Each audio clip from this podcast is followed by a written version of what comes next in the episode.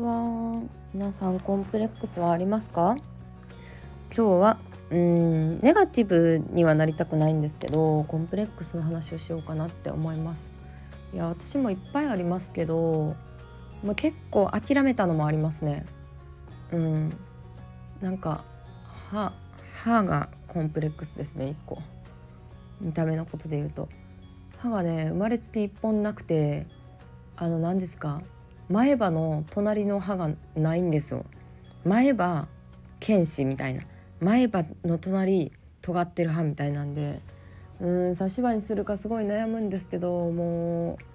う諦めようか悩み中ですね。昔子供の時これでも矯正してマシになった方なので、また矯正をする大変さを知ってるので、直そうか直すまいかっていうところですね。で、次は喋り方。実はコンプレックスなんですよね、喋り方が。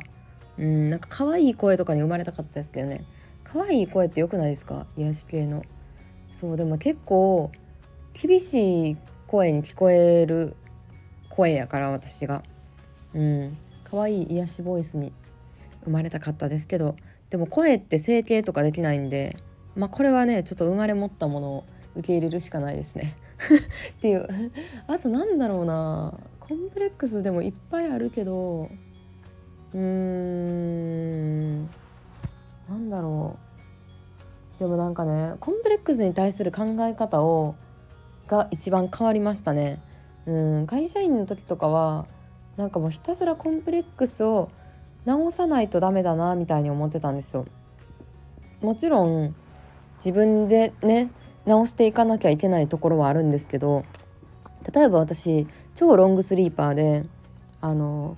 会社員の時も学生時代も常に眠かったんですよ。寝てるのに、ちゃんと寝てるし、そんな遊び放ててないし、な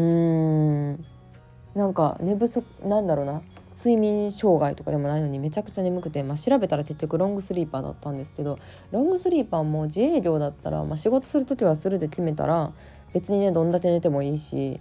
なんかそのコンプレックスでも大丈夫な働き方を見つけるっていうのも時間はかかるかもしれないですけど、一つなのかなとは思いましたね。朝起きれないだったらなんか深夜バイトとかでもいいわけじゃないですか、自営業とかでも。それ以外でも人と話すのが苦手、一人でいるのが好きだったら、人と話せるようにしようって努力するのも大事なことやと思うし、私もね、だんだんこうね、人と関わるうちにコミュ障じゃなくなってきたのもあるんですけど、でも人と関わらなくてもいい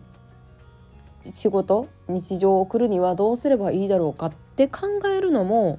一つかなと思いますね。コンプレックスが目立たないライフスタイルを考えるというかね。あとはそうですね、人に任せるとかもいいと思いますね。人を雇うとか、家族とかで自分ができないことを得意な人がいるのであればやってもらうとかね。そうするとだから自分がどう頑張ってもできないことでも、例えばお客さんの返信をすごく丁寧にしてくれる人とか、なんか人当たりのいい人とかやったら、その人にさ、なんか人と関わってもらった方がいいとかあるじゃないですか。自分がどうしても営業苦手だったら営業マン雇えばいいっていうのもありだし、何でもなんか人はね、一人で生きていけないからこそ何でも自分でやろうって思わなくていいんだなっていう、コンプレックスに対する考え方が変わったかな。おすすめなのがストレングスファインダーっていう、性格検査みたいなやつがあるんですけど、アメリカで作られた。その性格検査34個ぐらいの性格を順番に並べてくれるんですよ。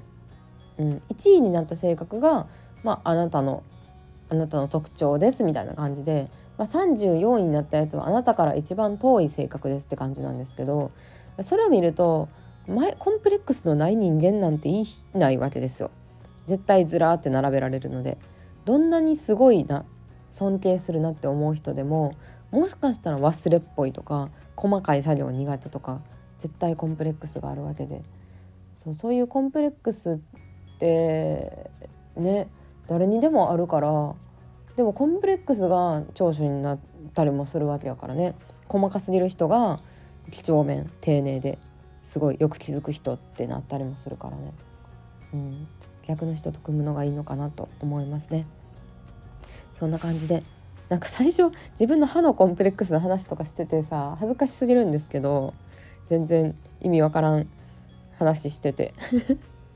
でもアップしますよ私はこの音声を。